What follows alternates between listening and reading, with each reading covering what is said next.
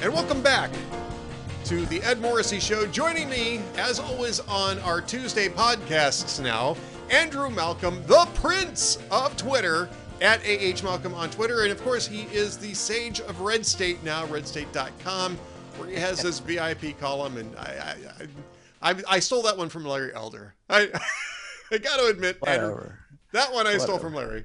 whatever, whatever. As, as long as it's not the rascal of Red State, that's fine. Ooh. Ooh. No, now no, that, no, don't get any ideas, Morrissey. How about the regent of Red State? You're the prince Yeah. of Twitter. You're the regent of Red State. There we go. There Yeah. you go. Okay, so we've got this all The, figured the out. rule, the ruling regent The of ru- Red State. The ruling regent of Red State. I don't think I could say that five times fast. the prince of Twitter, the ruling regent of Red State. I can, I, can, I can work with this. this no, is, this is never mind. Prince, Prince is good enough. Thanks. Well, I mean, you could be called other things. I mean, Joe Biden just got done calling Oh. Peter Doocy something uh, at, at at the press spray with the open mic, the un the unfortunate open mic. Um, I won't play it here, but basically, if you if you haven't already seen this, folks, uh, you can find it. You can find it on Twitter and at the New York Post and lots of other fine uh, fine places. Uh, Peter Doocy asked uh, Joe Biden a question from the spray, which generally speaking, presidents don't respond to anyway. And Joe Biden's mic was on. Apparently, nobody in the White House thought to turn it off, and you can hear him call Peter, Peter Doocy a stupid son of a bitch while he's sitting there. And uh, yeah, that's that's not a good look for for President Healer, right? yeah, right. The great uniter. Yeah, and who wants the media to tell his story better? Right, right. Also, the same guy who said that anybody who doesn't treat people with respect in this administration would get fired. I don't know if you remember that. Yeah, absolutely. Well, you know, there's a long history of open mic gaffes. Uh, I remember uh, Joe Biden when they were uh, when Obama was signing the Affordable Health Care Act, and he said this is a big effing deal uh, as he was hugging Obama, and then um, uh, Bush called. Uh, uh, Adam Clymer, a New York Times political reporter, on an open mic, uh, a certain portion of the anatomy, and there's been a lot of a lot of those gaffes. I don't, you know, I don't know how they can forget that everything they say, even Clinton going down a rope line. Remember he got caught, and Obama going down and talking about those stupid people in Pennsylvania with the gun gun loving Yeah, the bitter bitter clingers. They were bitterly bitter clinging to bitter the. clingers Yeah. right and he and he ended up losing he won Pennsylvania in the fall but he ended up losing Pennsylvania primary to uh, Ms. Clinton Yes, to to Hillary. Yes, yeah. I mean, I I don't think that this is this is hardly Joe Biden's biggest problem. I just think it's kind of an amusing look at um, the crankiness of of Joe Biden. Something that I mean, this honestly, he's been this way his entire life. This isn't age. This is the same guy who used to like to get pugilistic with when people contradicted him on campaign stops. I mean, this happened in 20 either 2019 or early 2020 in a um, at a uh, uh, car manufacturing facility. Got into an argument with somebody about um, the Second Amendment and looked like he was ready to square off on the guy. A old clip from 1987 from his first presidential campaign. He once he actually explicitly told the guy, "Hey, let's step outside and discuss this sort of thing." You know, it just it's that's Yeah, Joe Biden. presidential material. Uh, well, uh, you know, he's under a lot of pressure. He's taken a lot of gas. He's trying to pretend he didn't. I wrote about this in the column. I know we'll talk about. Uh, and what I said in the column was that he reminded me of my grandfather who had hardening of the arteries.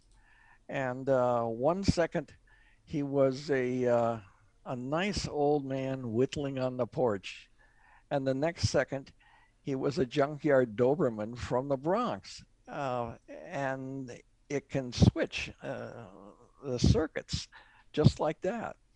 Um, and I guess sometimes if you're a politician, you want people to be afraid of you. But if you're president of the United States, commander in chief, I think uh, you want people to respect you more than fear you. Well, I think domestically, anyway. Maybe you want, maybe you want uh, maybe you want some of uh, America's opponents to fear you. That doesn't seem to be working out too well either, well, though. No, uh, and uh, you know that's one of the strong points that Trump had in his foreign policy was that they weren't quite sure about him, and you know, unlike any other modern president, he did get the North Korean um, leader to uh, to meet a couple of times. Um, and to pause his testing, which is now resumed now that Joe's uh, Joe's back in. A hypersonic missile he fired that goes 10 times the speed of sound. Yep. 10 times the speed of sound. You know, I don't I don't think with uh, what there is today that you can uh, knock that sucker down. Nope, no, I, I, don't think so either. Um, getting back to your column here, I, I I, found this amusing because it's, it's a great column. If you're at Red State, redstate.com, um, uh, you should check this out. It's a VIP. It's a VIP column, like m- most of um, Andrew's submissions over there, because it's it's worth the paywall uh, to get to this. And you talk about the um, you talk about how it doesn't look like Joe Biden can course correct at this point in time, and Republicans are really crossing their fingers that he can't. Um, yeah, Chuck Todd. pounce. yeah, well, there's a lot of pouncing that's going to go on in the media, especially. But I mean, Chuck, even Chuck Todd. I don't want to say even Chuck Todd, but I mean, Chuck Todd was talking about this yesterday on Meet the Press and looking at the polls and saying, you know, this is shellacking territory. We're in shellacking yeah. territory at this point in time, I, I, and it doesn't look like Joe Biden is doing much to to deflect. That was the whole point of last week's press conference, right? Was to was to yeah. reset the presidency and in your column, you assess the success of the reset uh, somewhat, um, somewhat along the lines of New Coke. Um,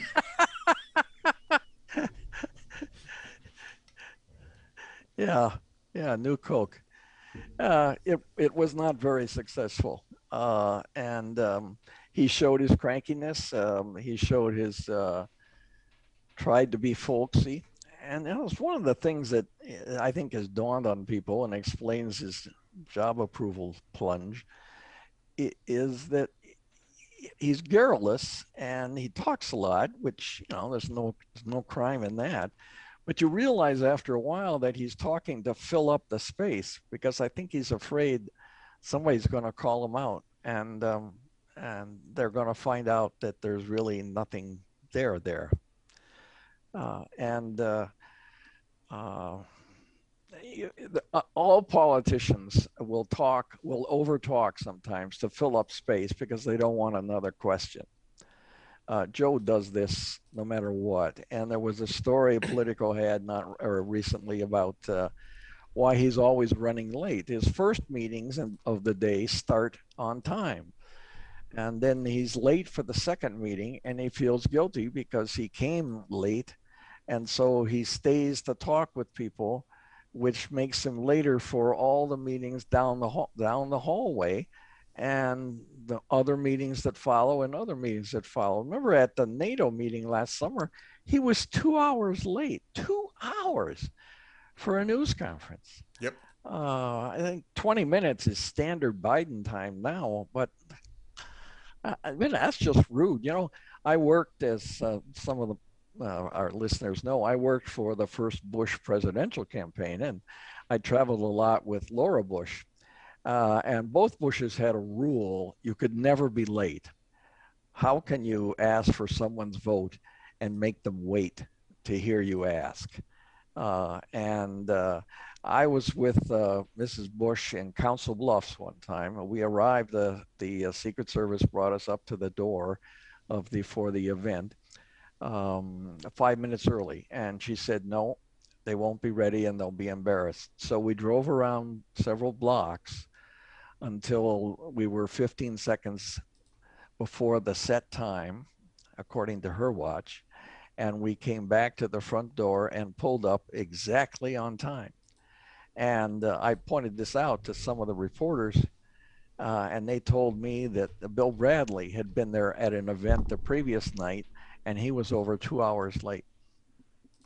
Wow. And expected people to wait in the cold. So, you know, uh, I guess you can look at his success, uh, which he didn't have. Right, right, and I, I mean, I think that this goes beyond just the normal annoyances of tardy presidents, though. I mean, I think what you're seeing here, in fact, I know what you're seeing here is a a collapse in confidence in in Biden. I mean, you, are looking. I mean, you take a look at the numbers at all of these polls. It doesn't matter where they're at now, or where they come from now. They're all bad.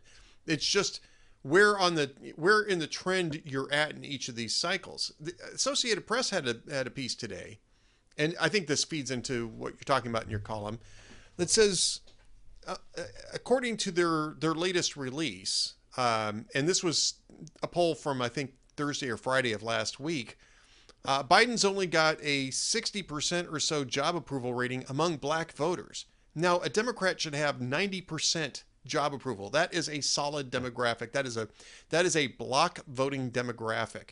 That doesn't mean that 40% are going to vote for Republicans, but it does mean that you're losing a lot of enthusiasm among the among yeah. a, a demographic that you absolutely have to be able to turn out in the upcoming midterms. And I, so there you know, the, the sense is that they're wondering whether or not Biden's losing black voters. Not that he's losing them to the GOP, but he's certainly not keeping them engaged. Well, you know, if you're not in favor of Joe Biden, you can't be black. Yeah, well, yeah, that that should have been the first hint, right? I mean, that really should have been the first hint. But um, I, this is, I think, and I, I think to a certain extent, the the the issues that you're talking about here are a failure to set expectations properly and a failure to stick with a formula that won for him in 2020, which was a centrist formula.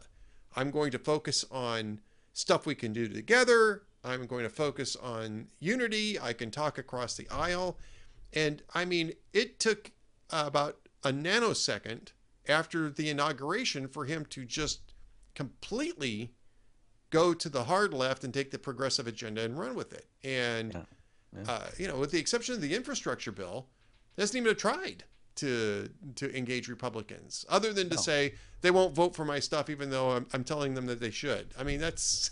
well, they're they're obviously they're all racist, right? Bull, Bull Connor and and and all the others. You know, I'm not sure if he bought the progressive rhetoric and agenda or if he just fell into it or if he even yeah. knew what he was doing uh, mentally. Uh, but he has nowhere near the legislative clout he needs to ha- to drive that agenda. Nowhere near five House votes. Uh, that's three, three, three votes change, and he's loses the House.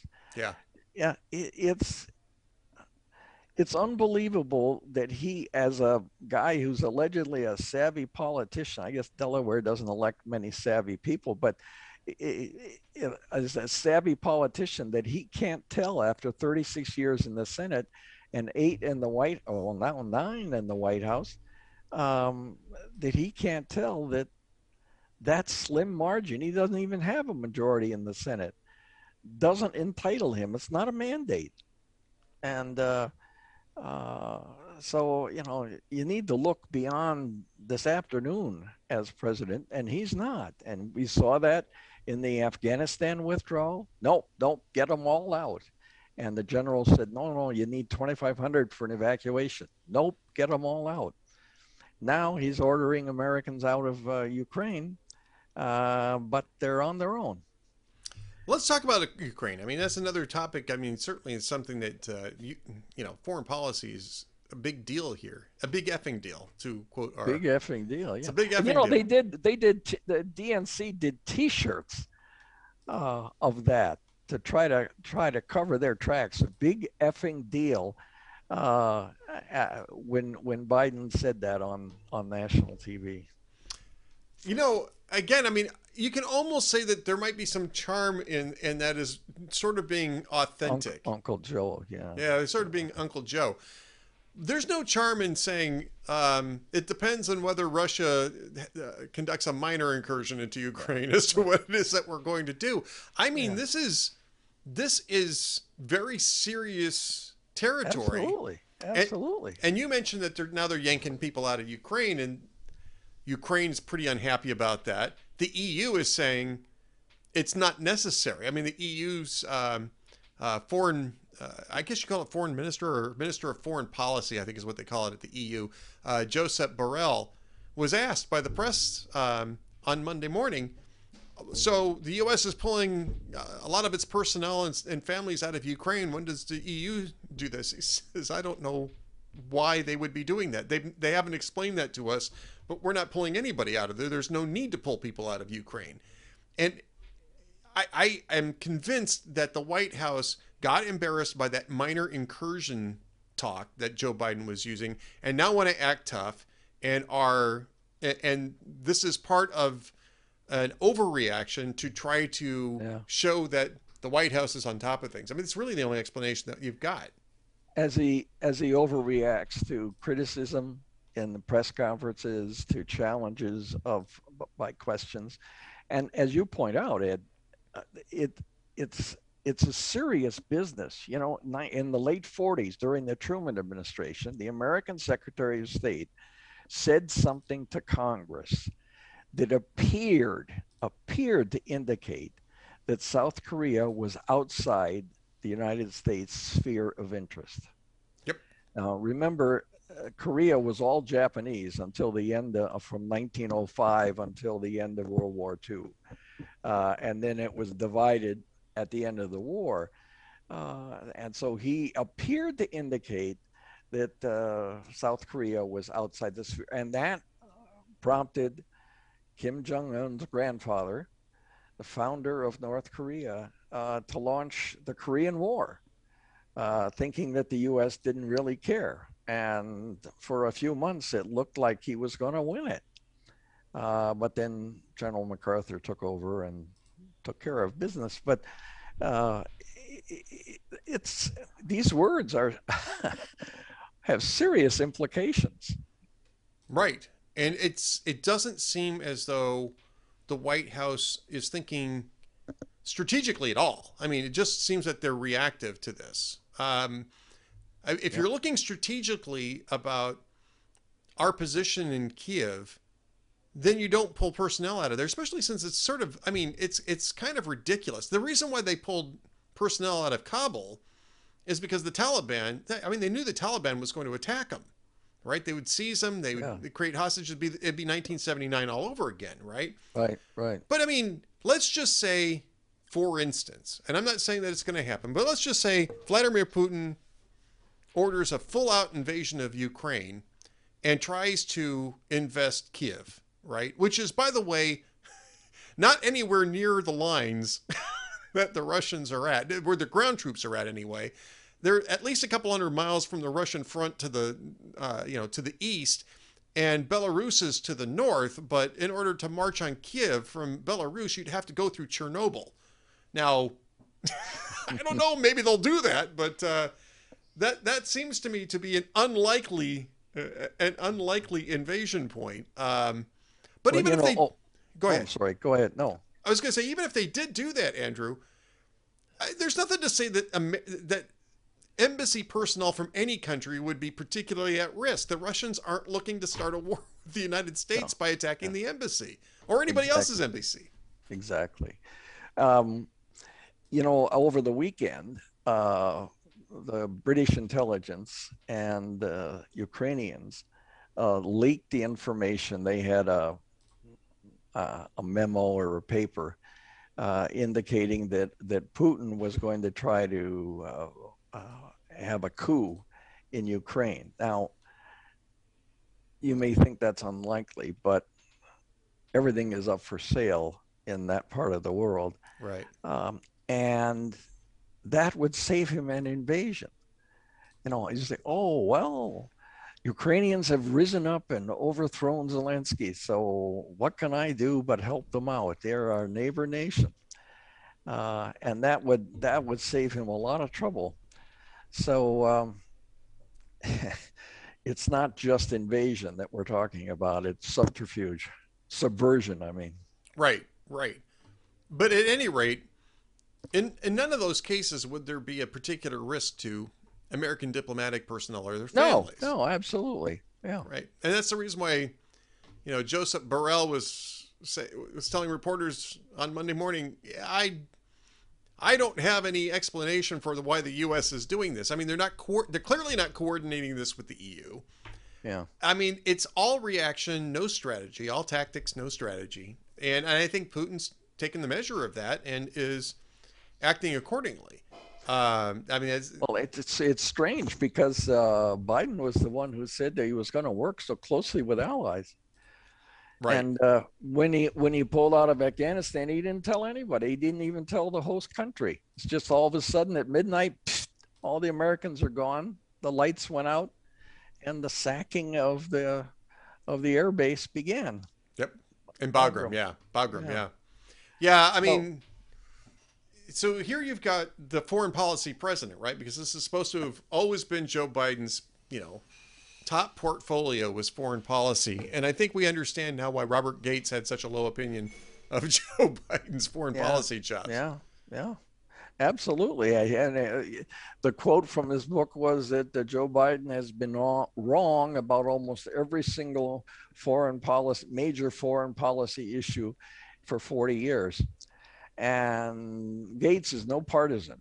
As you know, he worked for Yep. both Democrat and Republican presidents. And his book, if you ever want to read his memoir is fascinating. It's fascinating. And one of the things he also pointed out about Biden was Biden's distrust of the military. That Biden was always whispering to Obama, "You can't trust the Pentagon. You can't trust them." So that would, might help explain why Biden doesn't remember the name of the Secretary of Defense, and why, when the generals said, "No, sir, you need to keep 2,500 troops in for an evacuation," Biden said, "No." No, I mean, how can you, somebody who wasn't in the service, uh, and uh, I don't know, how, how can you, how can you tell the generals, well, no, I don't think so, because he's so blindly focused on ending the war by getting every single American troop out.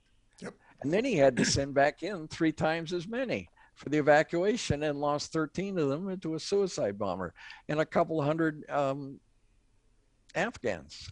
Yep. And still, as you pointed out in our show a couple of weeks ago, 14,000 Americans still left there and 60,000 Afghan allies and their family, many of whom are being hunted down one by one by the Taliban at the moment, although Biden calls them the Taliban.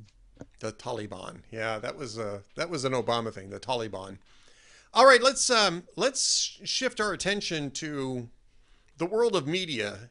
Um Andrew and and Sarah Palin is um Yeah. well she was supposed to she was supposed to begin a court case, a defamation case about the New York Times on Monday, but she ended up testing positive for COVID, so they've they've kicked it out 10 days. Now, this is relating to a 2017 editorial in which the New York Times uh, said that it was, um, uh, I forget exactly how they put it, but basically blamed her for the um, Jared Loughner shooting of uh, Gabrielle Giffords and the deaths of six people in Tucson in 2011, even though that hypothesis had been thoroughly debunked by news media outlets everywhere, including the New York Times Yeah. in the Yeah. six in the six years in between those two points. Uh, she's suing him for defamation. Um, the New York Times, I mean, David Folkenflik actually had a pretty good piece on this, saying the problem is that the New York Times was dead wrong, and they're going to have a tough time explaining um, how they got this so wrong when their own newspaper reported uh, that that theory was bunk. Yeah, and they'd have to. Yeah, she'd have to show, or her lawyers would have to show that it was irresponsible, uh, and the Times itself reporting that it wasn't true would seem to fit right in. Where the uh, in those days it was, or was it? I'm not sure when they moved into their new building, but when I worked for them, the editorial department was on the 10th floor, and the news department was on the third floor, and um, so you ascended to the opinion people on the elevator, uh, and uh, uh, they should have had the same sort of um, attention to detail and truth. Uh, now they did correct it, and so they're claiming that that uh, that makes everything okay. But um, I, so I think she has a case, and uh, if if uh, if she wins, then that will um, uh, that will shake the roots of the media, especially if she wins against the the old gray lady. Yeah, you know, according to the Sullivan decision, you have to, if you're a public figure, you have to show what's called actual malice, which means that she has to demonstrate that it was reckless disregard or knowingly printing something Right. that was false, which is a higher a higher level of of um, proof demand than there is for private individuals who sue for defamation. Um, I think she's also including libel, so I think it's both libel and defamation. The I, I think that Well, not it- reading it- your own reporting, Well, right? I'm, I'm, I'm not a, I'm not. I guess you don't want to have juries. Uh, juries should scare the media. I think it. all- I, I think it does. Yeah. yeah, yeah. Because if, if you say to a regular person, the New York Times printed that it wasn't her, her fault, and the editorial department of the New York Times said it was. To me, that appears rather reckless. Well, not only that, but let's remember the context of this editorial too, which I had actually kind of forgotten until I dug back into it this morning to do the the what I thought was going to be a curtain raiser on the trial, and it turned out that the trial had to be postponed.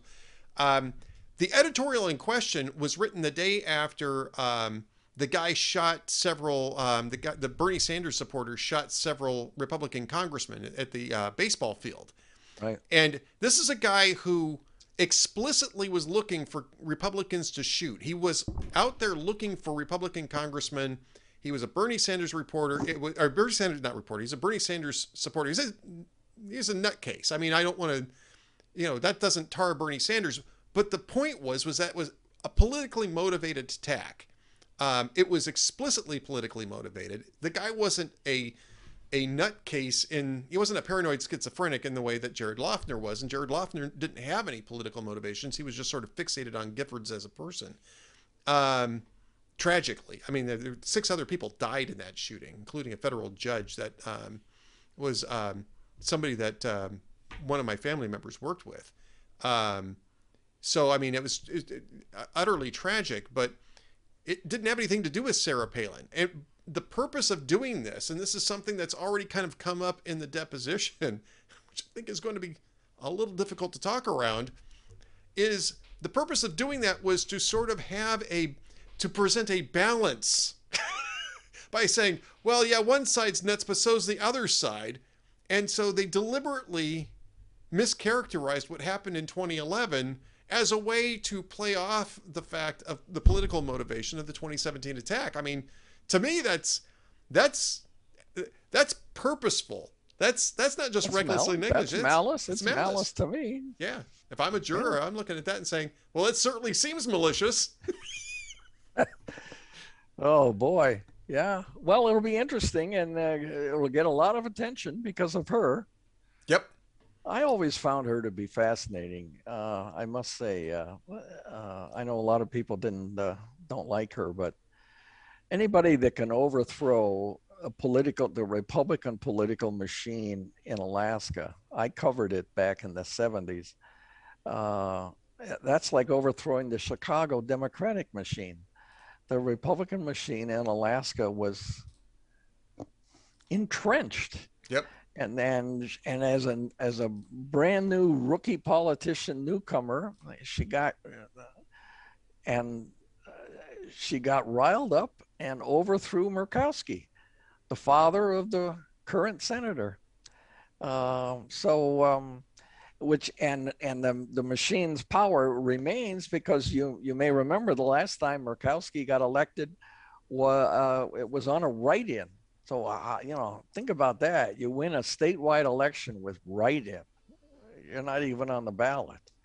So, um, I don't know how they misspelled Murkowski, but I'll bet they they counted them. I bet you they did. All right, well, we're almost out of time, Andrew, on the on this uh, podcast edition, but there's always time for the jokes of the week. Oh yeah, absolutely. Well, there's uh, they've been on vacation these late night comics. So What? Yeah, so I've come back. Well, like Joe Biden.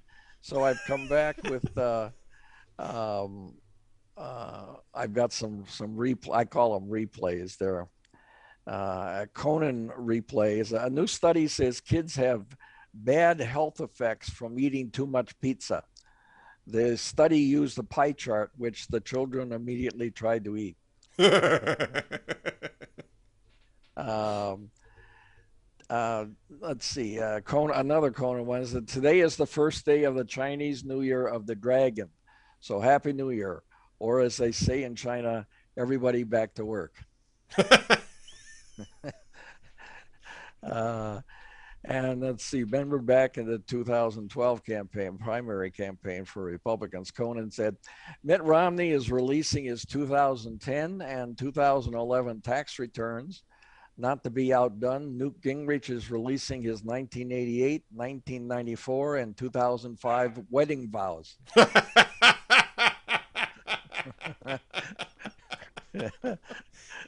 yeah. Ouch. Yeah. Ouch. Yeah. So uh, one other one, Conan, uh, another Conan one. He said the NHL champion Boston Bruins visited the White House today as uh, uh as as champions. Uh, President Obama said he loves hockey as much as any black guy who grew up in Indonesia.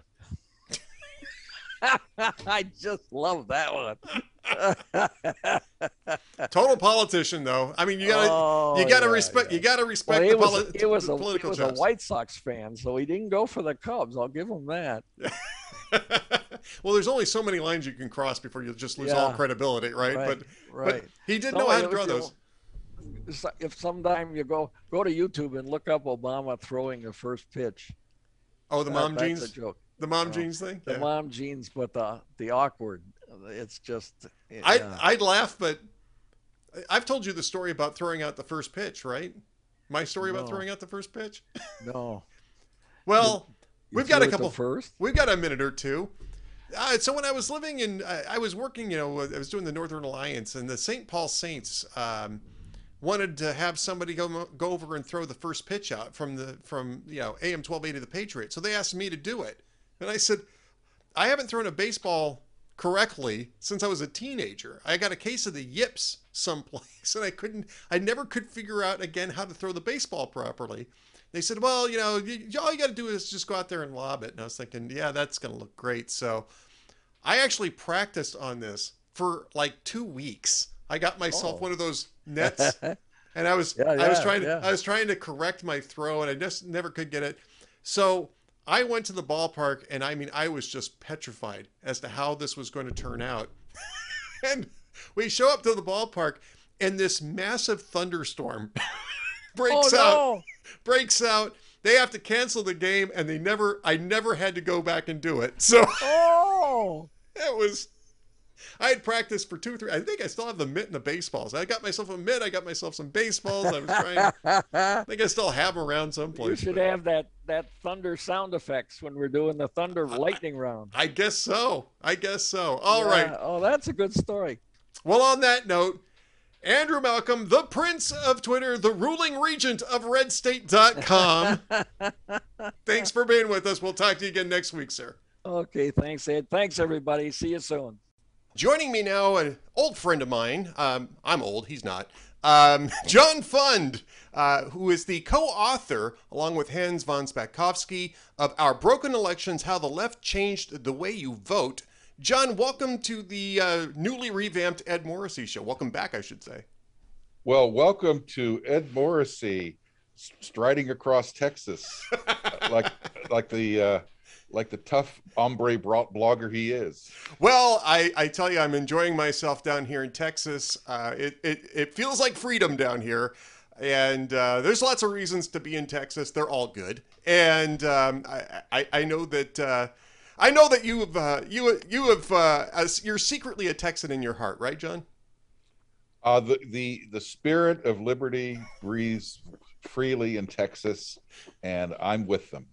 Well, there you go. John Fund, of course, again, um, the and I have author. relatives in Dallas as well. Oh well, there so, you go. So yeah, you're you're Texas um, by extension. You're Texan by extension. Exactly. So there you go. All right. So um, So we're going to talk a little bit about broken elections. That's the title of John's book. Came out in November. Uh, co-authored uh, with Hans von Spakovsky. Our broken election. I know both of you guys write a tremendous amount on elections, election law, election policy.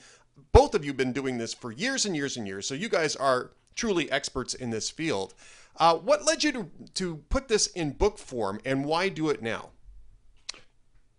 Ed, the 2020 election um, marked a real breaking point for a lot of people. Uh, after the election and after you know the horrible events of January 6th, we had a completely polarized country, and a year later we still do. Think about this: uh, a third of Americans believe that Hillary Clinton won the 2016 election, not Donald Trump. You know, they blame RussiaGate, they blame uh, right. uh, excessive media coverage of the uh, emails. They blame Jim Comey of the FBI, um, whatever. A third of Americans believe Donald Trump won the 2020 election, not Joe Biden. So you have two thirds of Americans who believe that the winner of one of the last two elections wasn't legitimate. That is bad for our democracy, our republic. And I think that it's corrosive. Uh, the Supreme Court has said that if people lose confidence in the legitimacy of elections, voter turnout will go down, and um, the the country will be more polarized than ever. So I wanted to do a book that did one thing that I think will be valuable. There are a lot of people on the left who have literally given up saying that there's any voter fraud. They used to claim, well, mail-in balloting, you can have voter fraud. We should have protections that, but people don't show up at the polls and pretend to be someone they're not. But they've abandoned that. Now the left wing's position is there is no voter fraud. It doesn't happen. It's a unicorn. There are people, and some of them are allies, who believe the strangest things about the 2020 election. You know, computer hacking from China, uh, thermostats were were set that would uh, alter the elections right from behind the screen. Uh, you know, let's put it this way: not everything you read on the internet is necessarily true. I know that will shock you. I'm stunned. I, John, yeah. I'm totally stunned by this. Uh, except the and, stuff that you and I write on the internet. Yeah, totally. And, and yes, and and you know, some lawyers purporting to work for Donald Trump, like Sidney Powell and Lin Wood and John Eastman, just went off the rails and said things that just weren't so. And as we know, Donald Trump will is prone to exaggerating certain things occasionally. So I believe that there needed to be a book that was completely and thoroughly documented that said there were real problems, real issues with the 2020 election, and not just fraud, but chaos, disorganization. I mean, one of the lines in our book is the problem with our sloppy election systems is you can't tell where the incompetence ends and the fraud begins. Right. And I really believe that the value of this book is you can take it to any friend, uh, independent voter, Democratic voter, and say, read this. It is has 45 pages of footnotes. We have a problem with our elections, and regardless of who you think actually won the 2020 election, we need to fix these problems because we're going to have a close election again soon enough. You know, I, and I think that that's something that we have seen, you know, over and over again here. I mean, you know I'm uh, you know I, I, was living in Minnesota for the last 24 years or so prior to You've seen this problem up close. really Al Franken, close. phone your office. Well, and and here's the thing is that the stuff that I ended up doing this this is a really long story. I'm not going to get into the whole thing. I started doing a uh, an investigative report on the recount. It wasn't about the election, it was about the recount. And it started, you know, after election day. This and is the Franken race. This is the Franken race in 2000. Al Franken versus Norm Coleman. He ended up supposedly winning by 317 votes. After after first be, being behind by 200 and, right. and, and, change. Right. Um, and what I discovered in this, a couple things that I discovered in this, is that first off, Norm Coleman, you know Norm, right? Norm's, yes. Norm's a great guy. Norm is. But boy, I mean, boy, did he hire bad lawyers. He, well. It, there's background to this, though, because two years earlier, there had been a recount in a, in a House race in Minnesota 5, no, Minnesota 6, excuse me. Uh, Doug Kennedy was the incumbent. Right. And I forget who he was running against, but you know, the recount there was one of those let's sit around the camp, it was a real Minnesota sort of thing, right? Let's sit around the campfire, let's just go through these things again and see how it turns out, sort of thing. And both sides treated it as a collegial effort to just find out, you know, what the, you know, what the, what the outcome was supposed to be. Two years later, though, Al Franken brings in, you know, these shark attorneys who are going to turn Mark the Elias. thing. Yeah, Mark Elias being one of them, who gets a big prominent mention in, in your book, Our Broken Elections How the Left Changed the Way You Vote. And uh, these guys turn it into a pitched battle. Now, I'm not saying it's illegal. They were they were operating within the law, but it was a whole different paradigm. And it took Norm Coleman's campaign and, and lawyers maybe two or three days to catch up to this. And that was all by that time the battle was lost. And I talked to people who were doing the recounts on both sides. Um, and they all said the same thing is that, you know, Norm Coleman came in there to, to be uh, a good guy, not that guy was the quote. We don't want to be that guy. Um, and Al Franken was very comfortable with coming in and being that guy and getting, you know, ballots tossed out uh, on the basis of just extraneous nonsense. And that's how they ended up fighting and winning this thing. So I wrote this big Well, they were- piece. You're absolutely right, but there were two other factors. Uh, the first factor was they were very careful in um, the recounting of the, especially the absentee ballots, Yep. which, as you know, have to be signature verified, and you know people have to make sure that the postmark is there and all that. they were very careful to demand different standards from counties run by Democratic clerks, especially Minneapolis, St. Paul, and counties run by Republican clerks. The Republican clerks tended to follow the letter of the law. The Democratic clerks tended to be subject to pressure from Elias's lawyers. And because a lot of the people could be categorized as minority voters, they bent the rules. They basically let a lot of ballots in that wouldn't otherwise have met the strict standard. Right. So if you do that enough, you're going to change votes. And in this case, all you had to do was change a few hundred. Secondly, as you know, Minnesota Majority, which was a public interest group in the state, did an after the after all the bodies were buried and after Franken was sworn in, they looked at the felon voters in the state. And these are people who had been served their time but hadn't gotten their civil rights restored, so they were ineligible to vote. They found there were 1,200 felon voters who had voted in the Senate election. Yep. And Fox News affiliate in Minneapolis went and did a survey of them. 90% voted for Franken.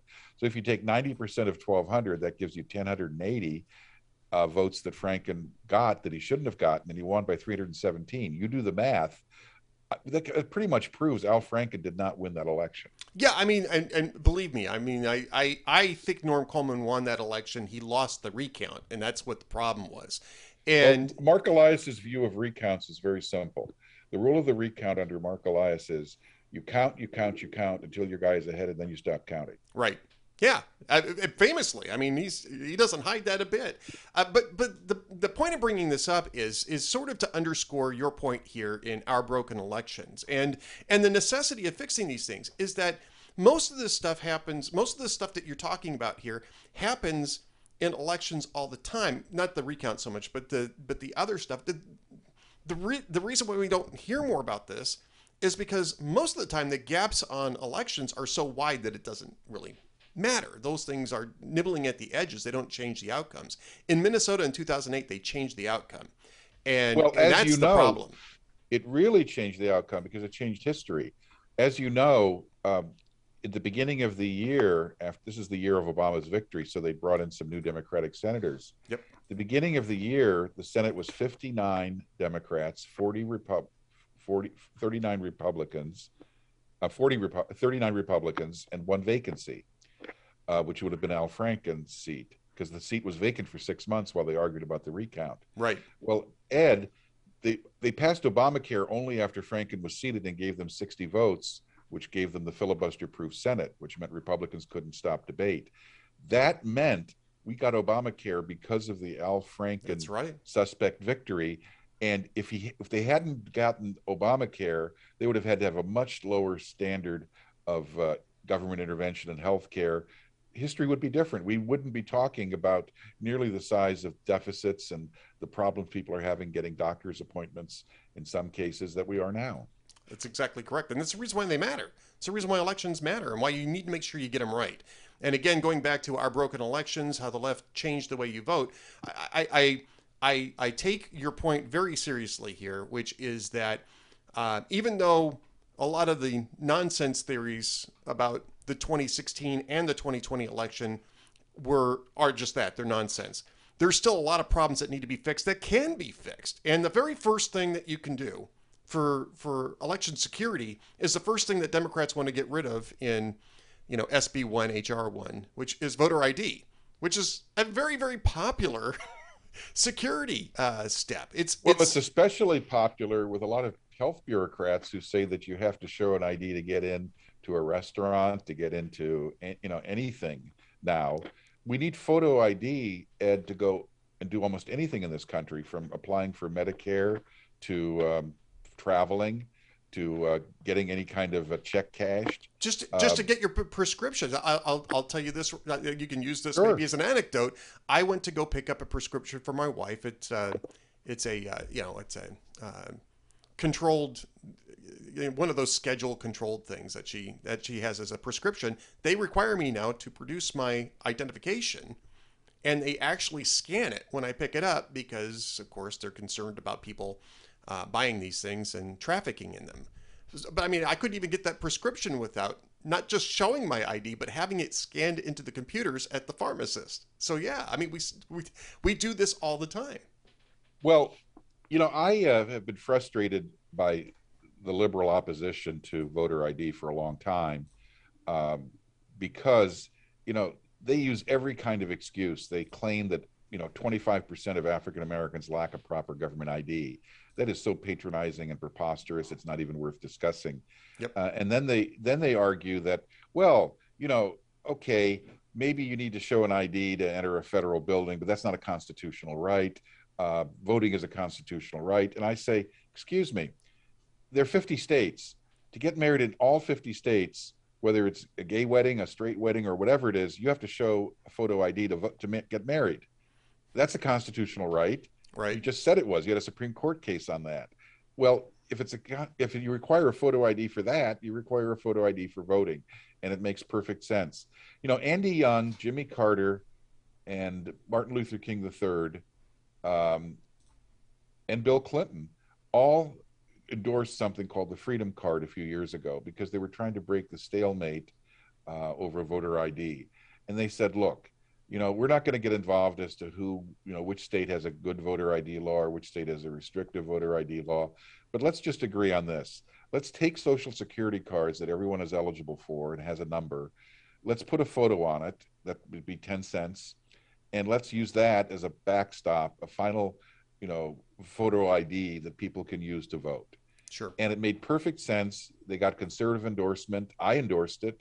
Uh, my co-author endorsed it, and they took the idea um, through a guy who used to be Pat Leahy's uh, policy director. He was the senator who was the chairman of the Judiciary Committee.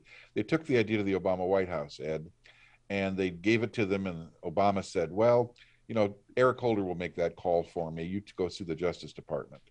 So they went to see Eric Holder, and he said, "Well, I got to clear it with my people here and my outside policy advisors." So finally, they heard nothing. After months, they finally got an answer. We're not going to go forward with the idea because our official liaison to the African American community, Al Sharpton, doesn't like the idea. well, it's good that they were in charge.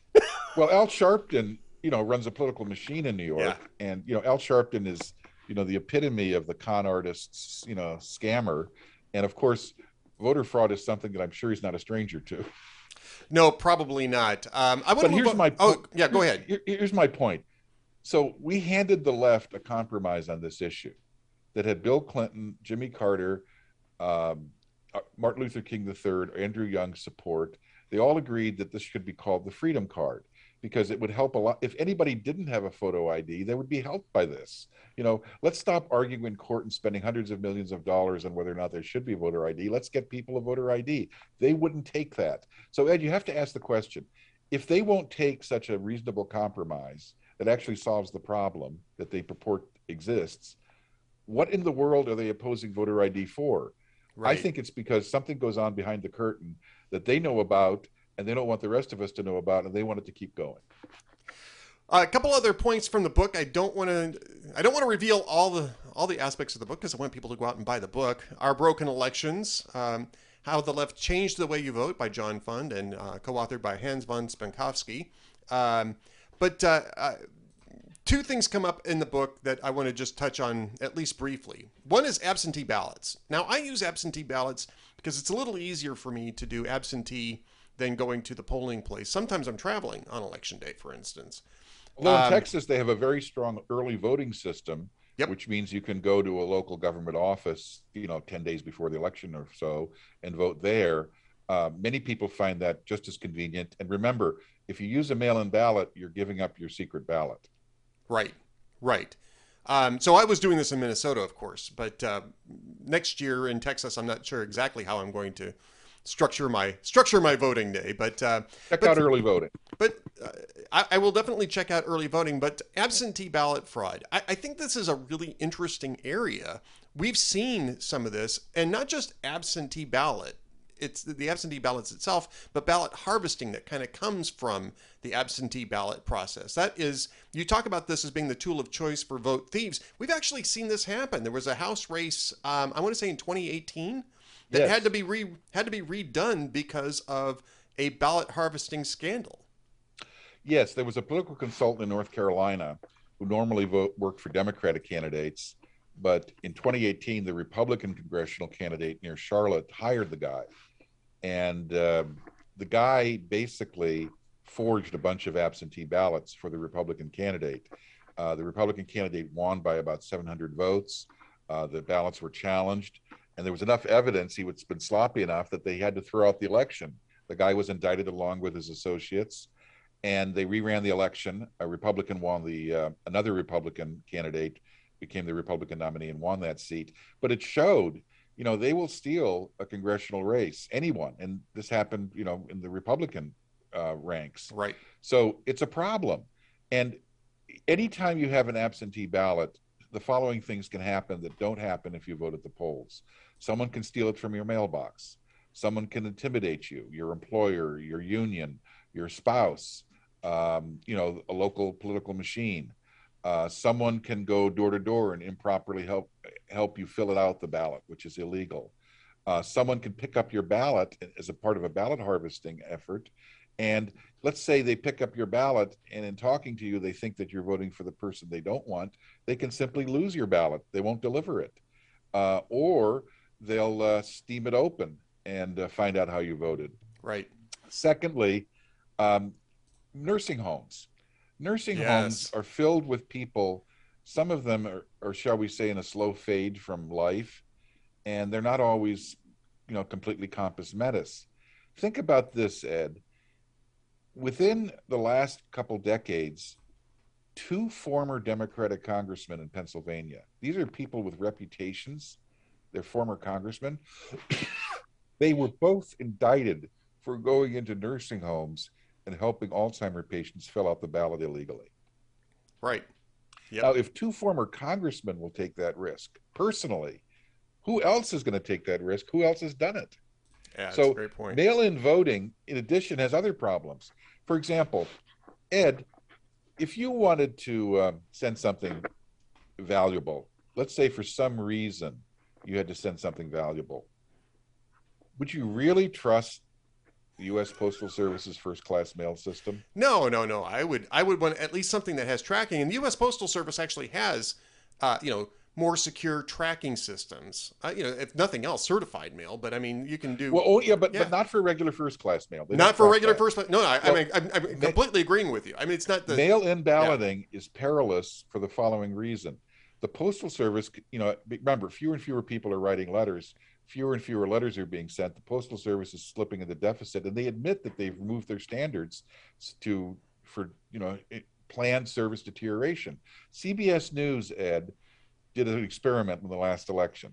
This is not some right-wing website. This is cbs news and nbc news duplicated it as well. They took a, out a post office box in philadelphia they had 100 envelopes prepared that were the same size and weight as a mail in ballot, and they sent it to that post office. After a week, they went to the post office. There was nothing in the mailbox. Nothing. So they went to the counter. Where's our mail? Oh, you don't must not have any. So they finally went up the chain to the supervisor of the entire post office, who came out. He looks at the camera and says, "Well, I guess I probably should take this seriously. This is network television." So he goes back. they hear him. They hear him in the background behind the counter, you know, moving boxes around and stuff. And then they hear after about five minutes him shouting, "Oh, that's where they were." So then he brings out. Then he brings out 47 envelopes. Well, first of all, they were glad to get the 47, but the question is, what happened to the other 53? Right. This has been a week. So it took, after three weeks, they went back. By that point, 97 envelopes had come in. But there are two questions. What if what if someone had sent in their ballot eight or nine days before the election? It, it still wouldn't have arrived in time. Secondly, um, the 97 ballots. Ed, you know, lots of elections are decided by less than three percent of the vote. Yeah, especially especially Ted you know, yeah. Ted Cruz's election in Texas was decided by less than three percent last time. So, if three percent of the ballots could be missing, that could swing the entire election. You'd never know who won. That's exactly right. I mean, this is and this is part of the reason why you you should make changes that build security into systems, not take security out of systems. Ed, I couldn't agree with you more. You know, after the 2000 election, the Bush v. Gore fiasco in Florida, we actually had a bipartisan bill pass Congress. It passed a Democratic Senate and was signed into law by a Republican president. And the, the sponsor, Chris Dodd, who's one of Joe Biden's close friends, said the purpose of this law is to make it easy to vote and hard to cheat. We're going to do both because we can do both at the same time in America.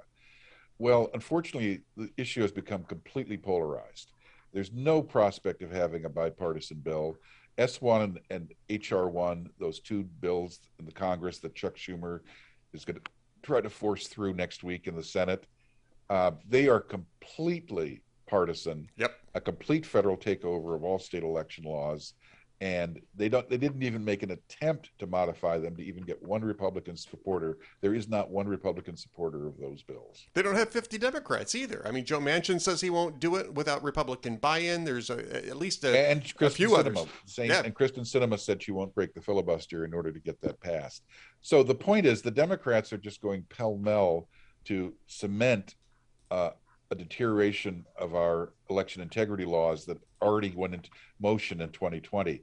And a lot of the book, Ed, is about the changes that COVID uh, enabled with the election laws that fundamentally changed the way we vote. The, the, the left immediately saw COVID as an opportunity. They immediately said, well, people will not be able to turn up in person and vote. We have to go to all mail elections as much as possible and we have to have emergency decrees that state legislatures don't even vote on. And many of these were issued by health bureaucrats, not even Right. not elected officials. Well, it turned out that the same month that COVID hit, South Korea had 27 million people vote in an election orderly, no major infections. Wisconsin had a primary election. I think only 15 people in the whole state contracted COVID. so it wasn't necessary, but the left is now trying to keep all of those provisions and the sloppy verification of signatures that resulted from that tsunami of mail in ballots. They're trying to keep all of that in place so that mail in balloting not only becomes the norm, but becomes a very sloppy norm in which, as we discussed earlier, you can have a lot of um, play in the joints at least, and a lot of uh, you know cut shortcuts to getting you know ballots that are not valid into the system. Right. Well, you can read more in the book, Our Broken Elections How the Left Changed the Way You Vote. I'm not going to have John give you any more of the solutions because you got to read the book. You got to go buy the book. It's available right now, on Amazon, Barnes & Noble. Uh, you can get it hard copy. You can get it on Kindle. Um, uh, you know, we want to make sure that people uh, get people out there to to And it's a look at also on Audible. It's uh, who who does the um who does the performance on Audible? unfortunately it's neither hans nor me that that that they've turned it over to professionals but it's still a good listen uh, the other thing i would simply say You've got a that- voice for this. Wait a minute, wait a minute. I got to stop right there. You've got a great voice for this. I'm surprised that they. I'm surprised they didn't have you do it. um you know the next time next time i'm hold i'll hold out as part of the contract but Ed, the one thing i wanted to say is uh you know even if you don't buy the book um if you talk to someone and they claim there is no voter fraud go to the heritage foundation's website just type in you know voter fraud and there'll be a database that comes up that'll list 1500 individuals or groups of individuals that have been indicted and convicted of voter fraud in all 50 states in the last few years. And for anyone to say that voter fraud is not a problem in this country, uh, the answer is most of the time it isn't because most elections aren't close and there's not a great incentive to do it. But if people see an election in advance being close and they can plan for that and they realize that a few votes can make a difference, you know, human nature is human nature and they yep. will sometimes fall prey to temptation. And we want, you know, we want the, old Ronald Reagan phrase, we trust but verify. And yep. that's what our election should be all about. That's exactly correct. John Fund, co author of Our Broken Elections How the Left Changed the Way You Vote. Thank you so much for being with us today. Thank you, Ed. Welcome back to the Ed Morrissey Show podcast. Joining me is the blog father himself, Instapundit Glenn Reynolds, also a New York Post columnist these days, and of course over at pjmedia.com. Uh, my colleague, actually, uh, um, uh, in the uh, town hall group. Glenn, so good to talk to you today. Thanks for coming on. Nice to be here. So you've been doing some great work over at the New York Post. I mean, you've got a weekly column going over there. Um, every single column is is terrific. But I do want to talk about the most recent one uh, regarding Joe Biden and Russia because this is unfortunately becoming even more acute after last week's presser uh, and now with what's going on in Ukraine. Uh, you say that Biden acts much more like Putin's puppet than Trump ever did.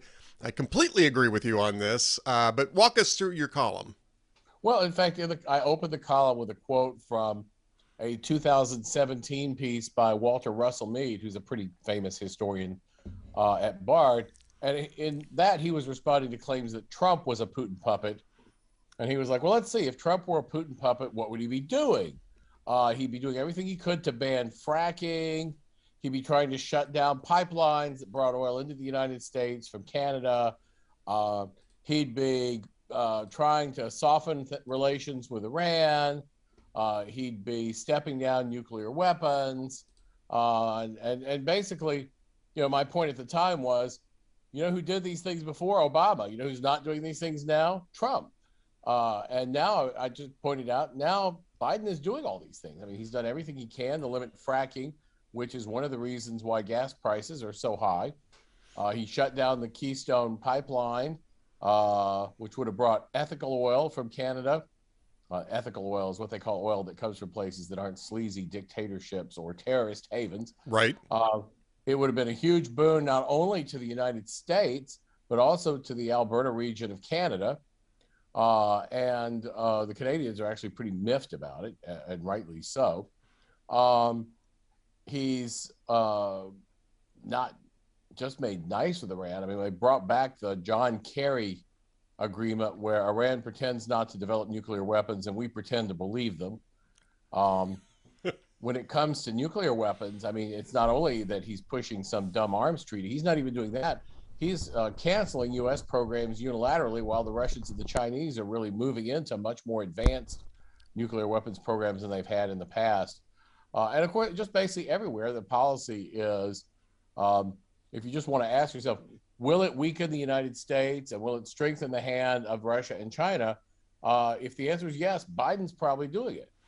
Now, I'm not saying he's actually a Putin puppet, because honestly, I think Putin could hire more competent help, uh, but he might as well be.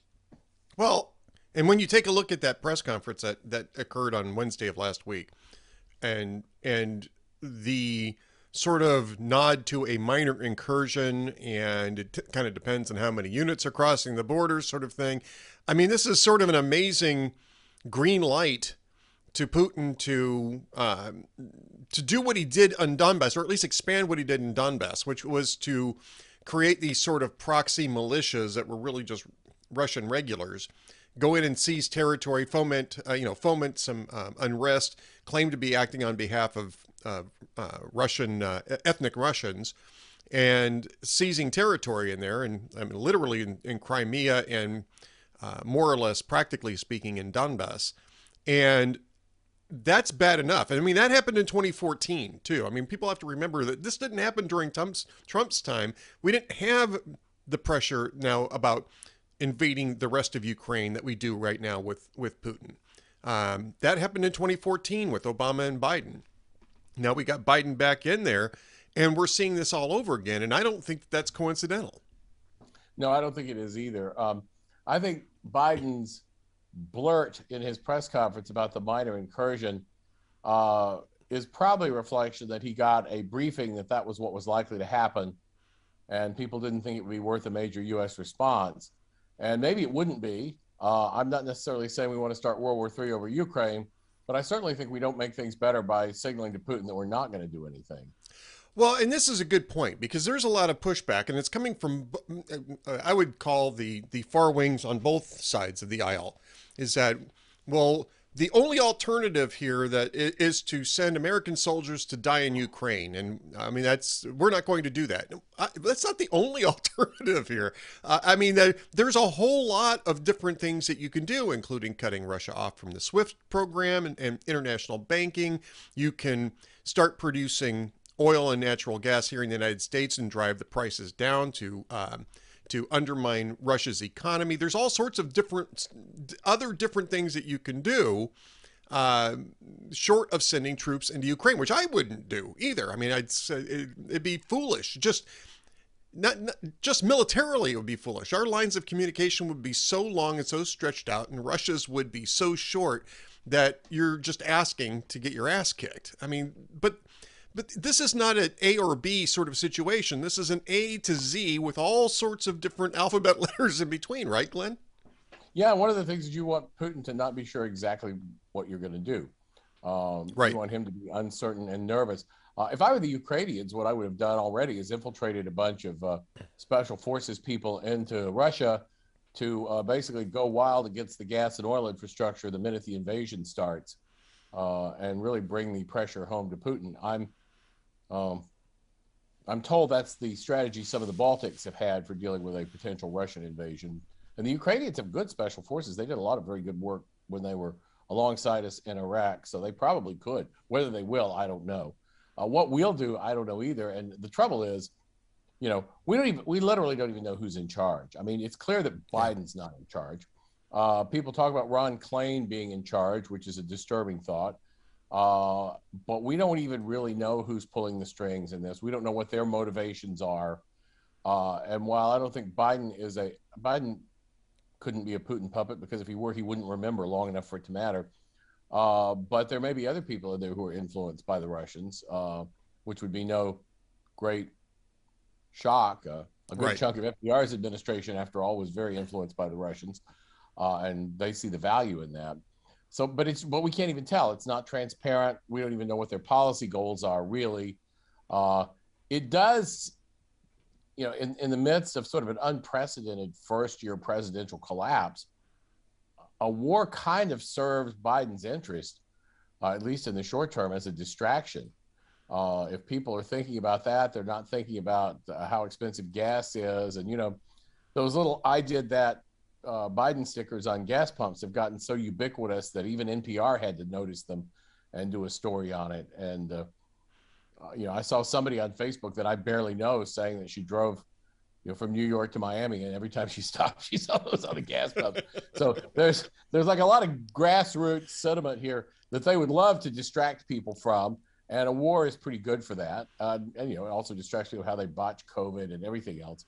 Um, on the other hand, what really took Biden from just looking crappy to looking disastrous was the Afghanistan debacle.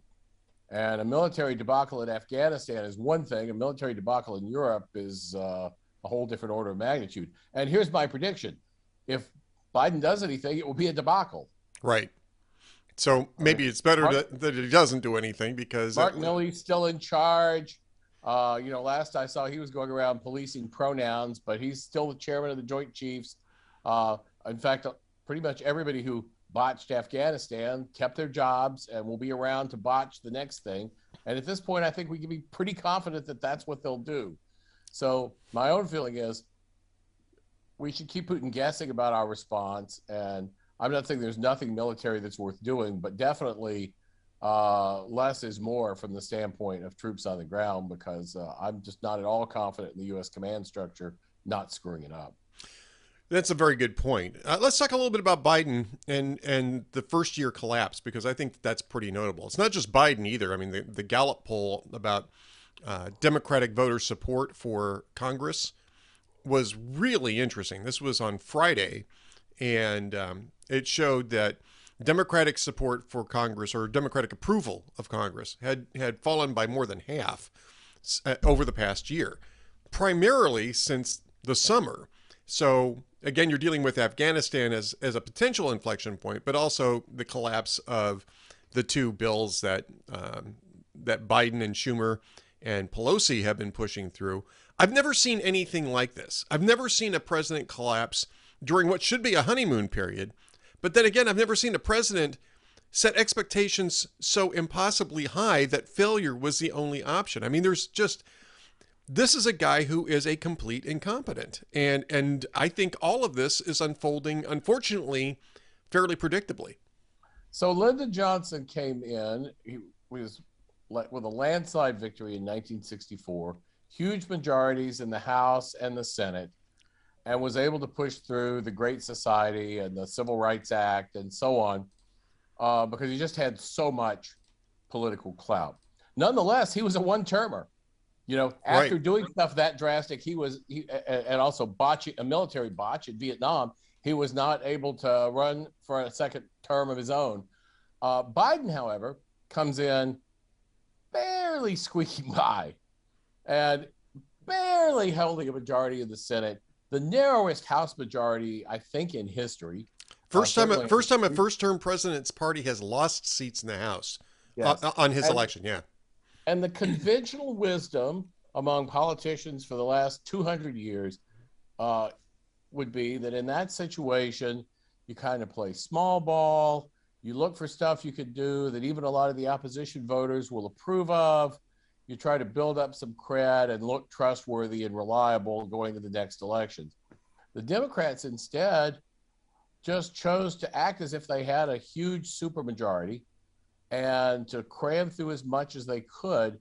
And I've I've actually pondered why they might do this. One is that they know something I don't, and they feel like they've got a narrow window to get this stuff through, and they've got to get it through now, or it's never going to happen. And it's just worth burning all their credibility and all their resources and everything else to try to get this through before the window slams shut. I don't know what that window would be, but uh, the other possibility is that they're just idiots and there's certainly plenty of evidence for that. Uh, as uh, you know, as Ed Driscoll likes to say, uh, they they've outsourced most of their planning to journalists on Twitter, and that has not worked well for them. Uh, journalists, of course, are well. What is it, what is it? Ben Rhodes said, 27 year olds who literally know nothing. Right. Uh, so letting them guide you doesn't work. And Twitter, of course, itself is a bubble of people who don't reflect the country as a whole. Uh, and in fact, their stuff is quite unpopular with most Democrats. It's unpopular with the minority voters who are usually safe for them, uh, but who don't like woke politics, who, you know, aren't really into socialism and all of this stuff. Uh, and it has just really uh, created for them. And you know, you talked about those bills failing to get through. I know the wisdom among the Democratic leadership was, oh, if the bills got through, we'd have a win and our base would love us and we'd do better. I think those bills were terrible bills, and I don't think passing them would have made anybody happier. No, I don't think they would have stood up either. Especially the, um, you know, Build Back Better. I don't know that there was anything specifically unconstitutional in Build Back Better. Probably some stuff on the margins, but the the basis for that election federalizing bill that they were trying to push through and trying to demolish the filibuster with, most of that probably would have been overturned. Uh, you know, the federal constraints on state laws regarding voter ID, for instance, I, I would almost guarantee you that that would have been thrown out of court. So really, I mean, this was a fight. This was a losing fight over a loser of a bill, and they knew for months that it wasn't going to work. I, they actually had tried this in May, dropped it because it wasn't going to work, which was the right thing to do back then. Um, and then brought it back up again, even though they know it, they knew it was going to die after they got embarrassed by the collapse of the Build Back Better negotiations, and that was entirely among Democrats. Um, I, I mean, I don't even get this as a as a I don't know like a a moral demonstration sort of vote. I mean that's what Pelosi can do in the House. When you get to the Senate, you're going to have to start dealing with other other issues, and, and Pelosi can barely do that these days in the House. Uh, you know, Nancy Pelosi. Speaking of Nancy Pelosi, Nancy Pelosi had a had a very um, uh, a very core principle that she would never put a, uh, a bill or, or a, a, vote on the floor of the House without without knowing that it was going to pass, and for the most part, knowing it would be, it would pass with votes from her own party.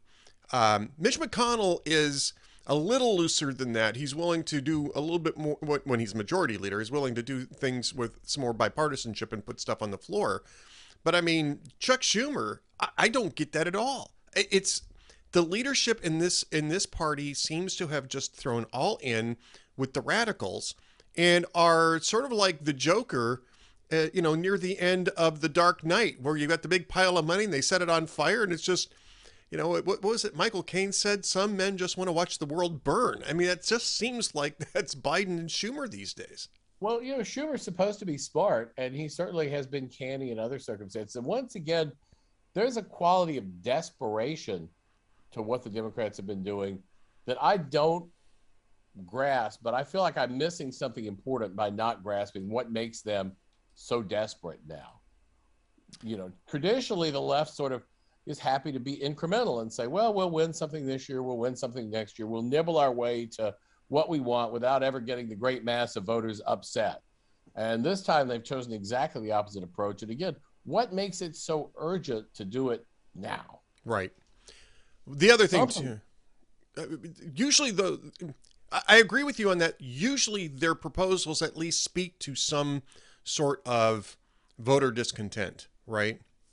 None of their stuff this time does. I mean, this is all stuff that is zero priority for voters. And poll after poll after poll shows that people don't really care about the social engineering that they were trying to push through in the reconciliation bill.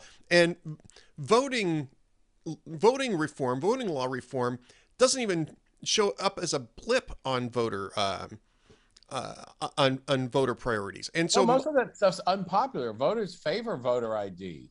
Right. You know, they favor only letting citizens vote. I mean, uh, the Democratic stuff is, is affirmatively unpopular. Uh, so why why you go all in on that? I don't know at all. Uh, and you know, sure, I can see why they'd like to win on it. I, I can see why they'd like to have a regime where basically they can gen up as many votes as they need. But the thought that voters were going to like that idea, it just seems absurd to me. Yeah, no, I agree with you. Um, and the only thing that I can think of in terms of strategy is that they see it they see it as sort of the Obamacare strategy, where you slam through something that's not terribly popular and you make it so difficult to undo that you've changed the status quo. Even if you've even if you lose the next couple of elections you've changed the status quo to a certain extent that can't simply can't be uh, you can't return to the status quo ante. And and I think that that's really what they wanted from Build Back Better. I think that's really what they wanted from this SB one or SR one, uh, the voting uh, law reform stuff that they're trying to push through is that they're not they're not even pretending to care about voter priorities. This is really all about what they want to do, and I think voters are catching on to that. You can get away with that in 2010 when you had just about enough votes to get it through, barely. But there's they don't they didn't have anything near the number of votes here. I mean, just the whole thing makes no sense whatsoever in terms of a party that's looking for some sort of long-term entrenchment in the electorate like I say, the short term thinking here troubles me a little bit because I do just keep thinking I'm missing some reason they have for thinking that way. And, and I can't imagine any reason they have for acting that way that would be good. so, yeah, I mean, it's all bad. Um, and, you know, one thing I will say for people on the right is you talk about getting in a change that can't be reversed. We are going to see, and it's been known for a long time, we're going to see it at some point in the distant future now it's the not so distant future. We're going to see essentially a financial collapse of the U.S. government. Yeah. The debt's, you know, unsustainable, growing so fast. The reason why interest rates are so low is because we couldn't afford to pay even sort of historic interest rates on the debt now. And there's going to come a crisis. And at that point, people on the right need to be prepared to strike and strike hard and eliminate whole government departments and just uh, enact structural change as part of that, uh, that will, in fact, undo 50 plus years of Democratic policies and really change the political landscape afterward. And I don't know if there are enough people on the right willing to be that drastic. We have too many bow tie conservatives who, uh, you know, are, are at most up for incremental change. Well, that will be something for a 2024 campaign because you can't do that without having the White House and you really need at least majority as as we're learning right now we, you need uh, enough uh, enough of a majority in both chambers of congress in order to get past that type of um, uh, reluctance. Um, and i'm not saying that joe manchin was unreasonably reluctant. I think he was extremely reasonably reluctant. I think he's seeing the the radicalization of his party and uh, and and dug his heels in uh, accordingly. And I think it was a smart move. And I think Kyrsten Sinema did the same thing. We're you know we're we're coming up to the end of the time here. Uh, I'll I'll ask you this one question uh, to to wrap things up. When do you think Joe Manchin uh, crosses the aisle and becomes a Republican. Because uh, to me, I know people say, "Oh, he'll never do it. He'll never do it." Selena Zito, whose opinion I, I respect and um, and you know just personally, I just adore Selena. She's terrific insists that Joe Manchin will never do it. She's talked with him, so she's got a better read on this. But I just don't see, with the incentives and disincentives arrayed in front of Joe Manchin, how he stays a Democrat and stays in politics. So I'm, well, you, know, you know I, I, think it's this year. I think at some point this year he flips. But I, I, I'm, I'm interested to hear what your what your thoughts are on this. So I have some friends uh, who are like old, still old timey Southern Democrats who, honestly, whose views on the issues of the culture should make them Republicans, but who, out of just sheer tribal loyalty, remain cussedly members of the Democratic Party. And he may be somebody like that.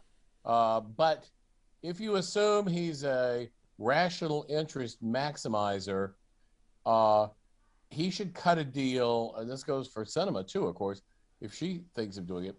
Uh, he should cut a deal uh, now because once the elections retake the the Republicans retake the Senate as they're expected to do at least in later this year, uh, his bargaining power is way down. Right. And the best thing for him to do is to cut a deal with Mitch McConnell. And honestly, it might be smart for he and Sinema to go and cut a joint deal together. Uh, they might be able to extract more and keep somebody from playing them off against each other. Uh, but if they do that, regardless, you know, they we're coming up on the period where their maximum value to the Republicans uh, will let them get some kind of a deal on seniority and other stuff. You know, when people switch parties like that in the Senate, they try to cut a deal that says I'll I'll keep my seniority or I'll you know I'll get some plum committee assignments or whatever uh, in exchange for switching over. Uh, and maybe he won't go Republican. Maybe he'll just uh, pull a Bernie Sanders and call himself an independent, but caucus with the Republicans, which is just as good. Uh, and that may you know he may find that uh, satisfying enough. Um, honestly, given the way that he and Sinema have been shat on by their fellow Democrats, um, you know, if it were me, I probably already would have done it just as an up yours. But uh, politicians are generally uh, more considered than that. Yes, I agree. All right, Glenn, what's coming up next for you over at uh, Instapundit or New York Post, well, for that matter? I have to look at my schedule post to say, um, what's next? Well, you know, one thing I'm working on. This is not really an Instapundit. Well, it sort of is. I've been touting on Instapundit for years this idea of what I call a welcome wagon project for people who move to red states from blue states to basically explain to them here's why the states you move from suck. Please don't support policies that will make the new place you move to suck like the place you escape. Uh, and I, you know, I kept saying someone should do this, someone should do this, someone should do this. About the 30th time I said that, I was like, maybe I should do this. uh, and you know, it's not really I'm a blogger and a law professor. It's not like at the core of my wheelhouse. But what I did was I reached out to the folks at FEE, the Foundation on Economic Education, because I like their work and it's kind of there. And we talked, and and and now there's a project underway, and I will confess they're doing virtually all the work on it. I'm I'm in the loop, but uh, and it's called the Fresh Start States Initiative, which is exactly it's going to start out with a test operation in the Nashville and Atlanta areas and then expand outward uh, once everything's refined. And basically, people who move there from New York, California, New Jersey, Illinois, places like that, uh, will get a nice little packet in the mail that says "Welcome to Nashville" or wherever, And uh, here's some things about your community, and here's some things you should know about why the things that attract most people to this place are the way they are. For example, in Tennessee, we have no income tax, and you know we like that. And we have various things that explain saying, you know, if you want things to stay the way they were when they attracted you here, you should probably continue to support the policies that made the place attractive to begin with. And you know, how much good? Well, it'll do some good. Uh, you know, sure. blog commenters always rain on it because they rain on everything. Uh, but um, you know, is it a magic wand? No, but you know, you, all politics is a game of the margins, and if you uh, make people who move ten percent less blue, that's a big deal. I agree, and as somebody who just moved in the last six months from a blue state to a red state for a variety of reasons, it wasn't uh, it was politics wasn't really part of it, but economics certainly was a big part of it.